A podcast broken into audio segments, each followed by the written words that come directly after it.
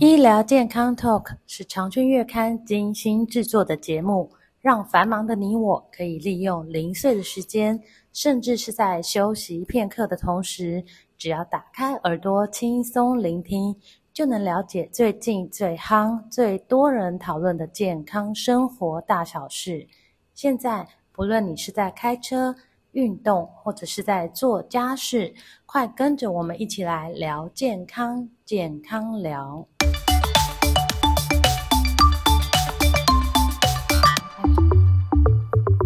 听众朋友们，大家好。之前呢，有一位患者，他有厌食、微喘、全身无力，还有脚会肿。那到了这个肠胃科就诊后，发现呢有腹水、心脏扩大等等的迹象。后来转介呢，检查发现是严重的血管阻塞造成的心脏衰竭。那还好呢，是及早发现，透过药物还有支架的治疗之后，症状完全都改善了。那今天呢，呃，我们就来跟国泰医院的心血管中心的黄晨佑医师来聊一聊心脏衰竭这个议题，还有这个血管支架种类这么多，要怎么挑选呢？黄医师您好，呃，你好，各位观众，大家好。是呃，请问一下黄医师，就是什么是心脏衰竭？那它的症状有哪一些呢？是，呃，心脏衰竭顾名思义就是心脏的功能哦受到了影响。那心脏是我们身体循环系统里面很重要、很重要的一个类似像马达作用的功能。嗯，那所以在心脏衰竭的患者来说，他全身的呃循环以及这个器官的灌流跟功能都会慢慢变差。是那心脏衰竭其实症状非常多种，哦，从轻微呃到严重都有。那最常见的症状呢，其实就是喘。哦喘，对，那通常心脏衰竭的喘呢，是在呃活动的时候呢，哦，初期就是在活动的时候开始会比较容易喘。嗯哦那再来严重一点点的时候，就会发现这个可能患者在躺下的时候，嗯，哦，躺平的时候会比较喘，哦，他坐起来会比较舒服。那它喘喘的感觉是像我们爬楼梯或是跑步之后的那种喘吗？呃，对，其实是类似的，哦，嗯其实就是会觉得这个呼吸吸不上气。嗯哦那到了很严重的时候，当然就是可能连坐着啦，哦，或是说在家里稍微走动一下，哦，没有做很激烈运动也会喘，嗯哦哼，所以喘是一个非常常见在心脏衰竭的症状。很重要的一个对指对标。嗯，那另外再来就是呃，第二个很常见心脏衰竭的症状就是会有这个水肿，水那肿，大部分的水肿是以这个下肢水肿为主，嗯哦，主哼，要就是因为重力的关系，嗯哦，所以常常就会发现说，哎，可能这个这个有这个下肢的凹陷性水肿啊，哈、或是说袜子、鞋子突然变得非常的紧，喘不下。，对对对。嗯那在呃水肿如果更严重的话，在表现上就可能会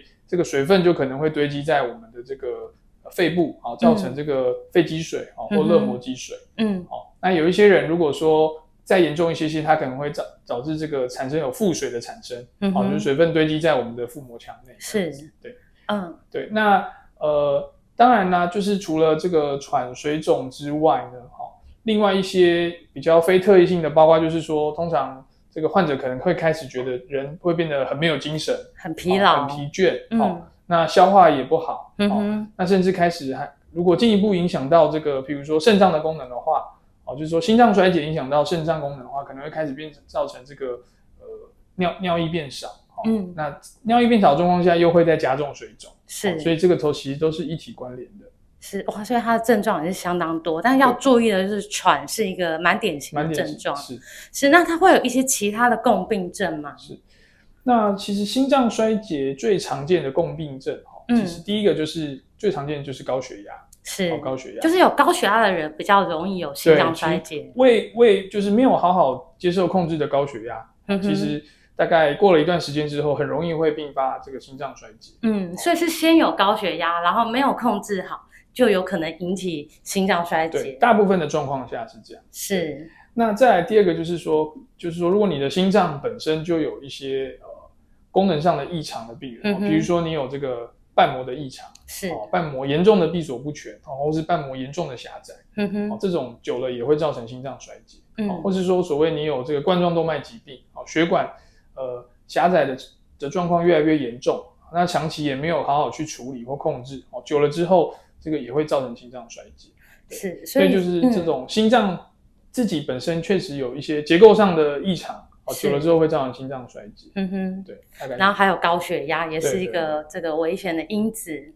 嗯，所以高血压要控制好，是不然其实不只有肾脏衰竭，还会有其他的一些疾病。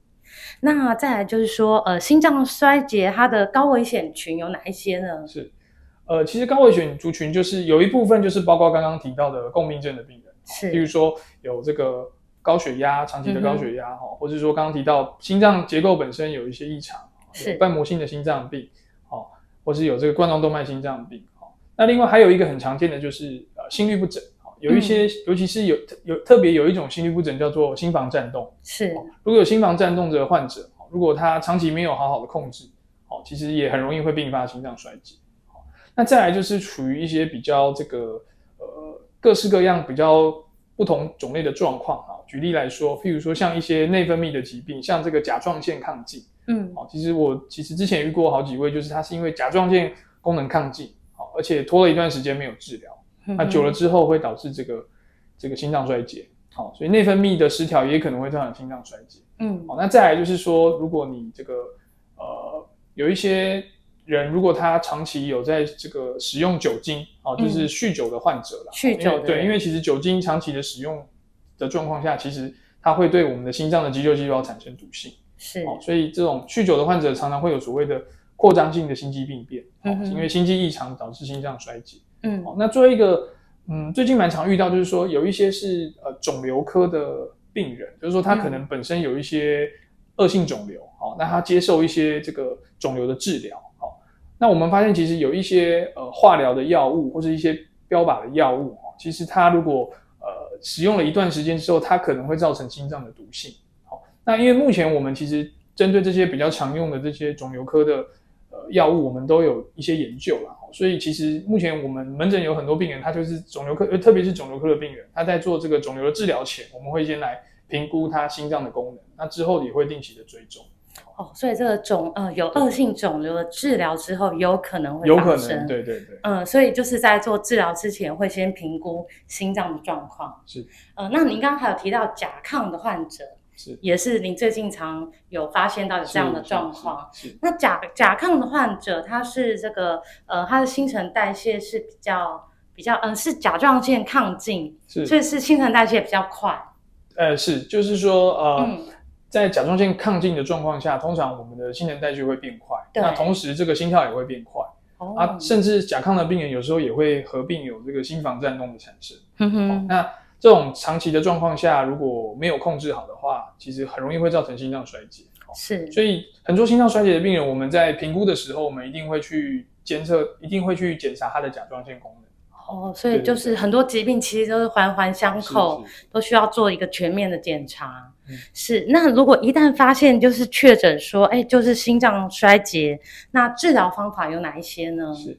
那其实心脏衰竭的治疗哦，大概就是分两个面向啊。哦嗯第一个面向就是说，如果说我们针对它这个心脏衰竭的根本的原因哦，我们可以嗯找哼到一个、呃很很明确的病因的话，举例来说，假设这个患者他的心脏衰竭是因为这个血管冠状动脉疾病很严重哦，嗯血管长期严重的狭窄阻塞造成的。哦是，那我们当然第一个必须要针对它这个根本的原因，也就是说这个血管去做治疗，好、根本原因做治疗。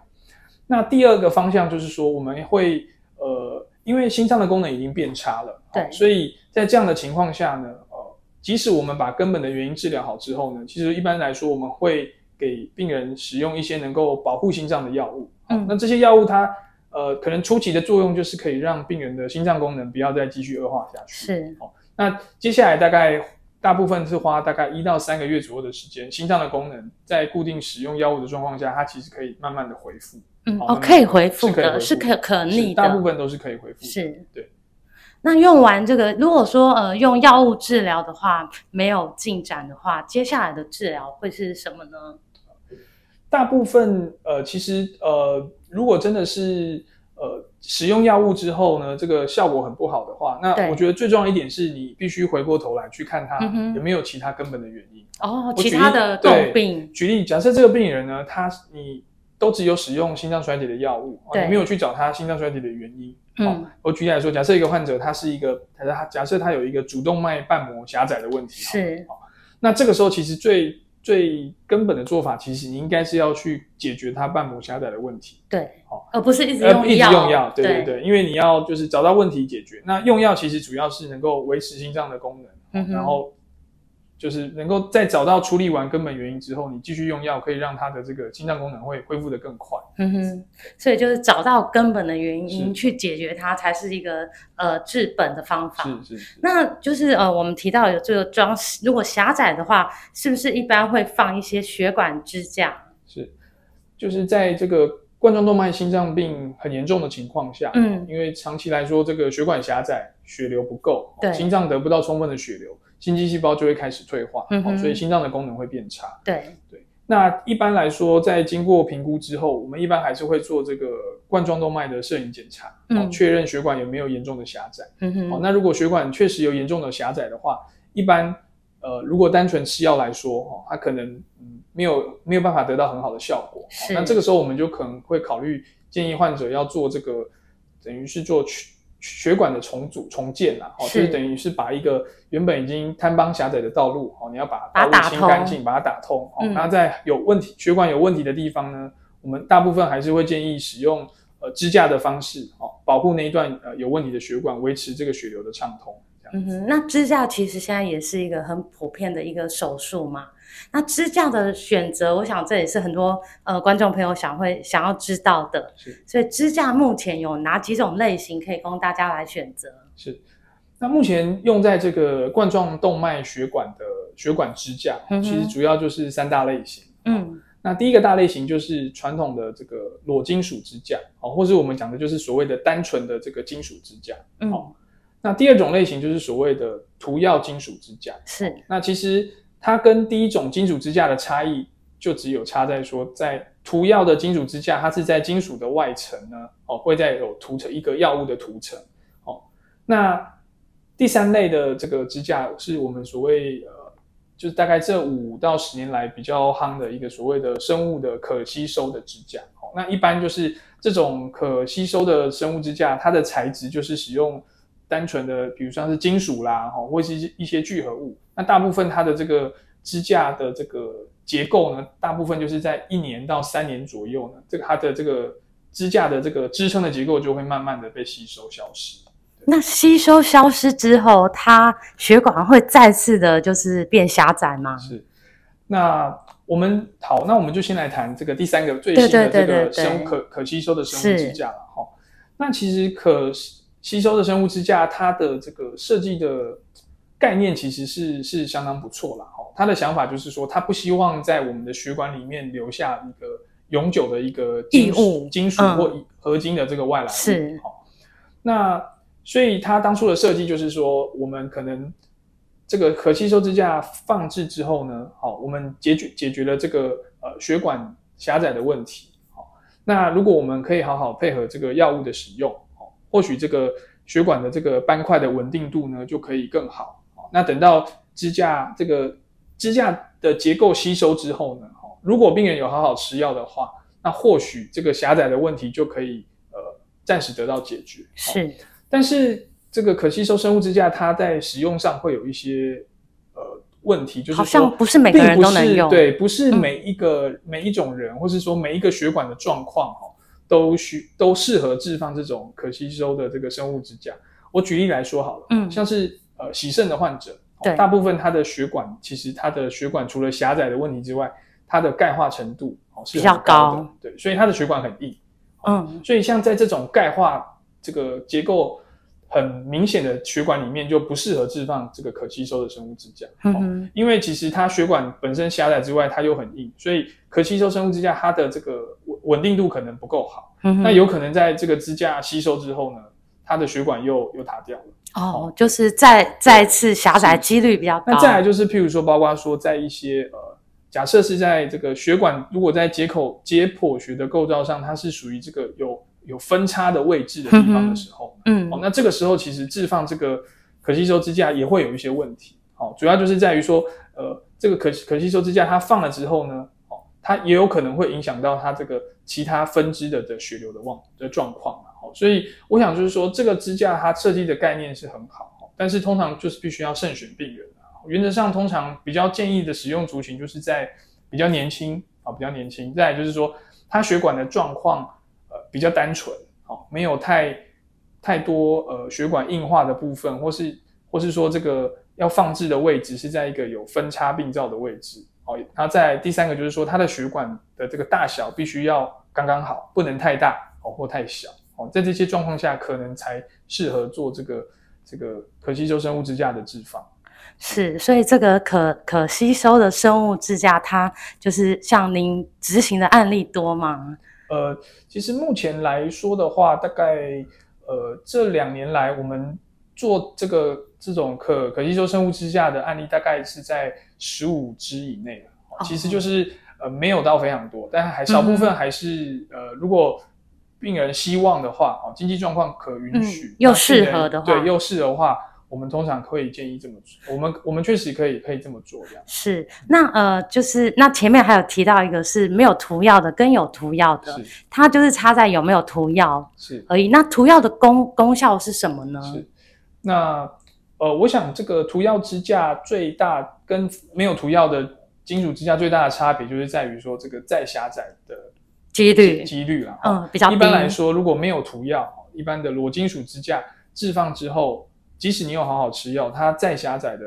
的几率一年大概是二十五 percent 左右，嗯，这样算高吗？其实算高，四分之一的几几率。率。嗯，那如果你使用涂药支架的话呢，它的再狭窄率大概可以降到三到五 percent 左哦右，。这样差很其实多差哎、很多。嗯那它最主要的功能，大家可以把它想成就是一个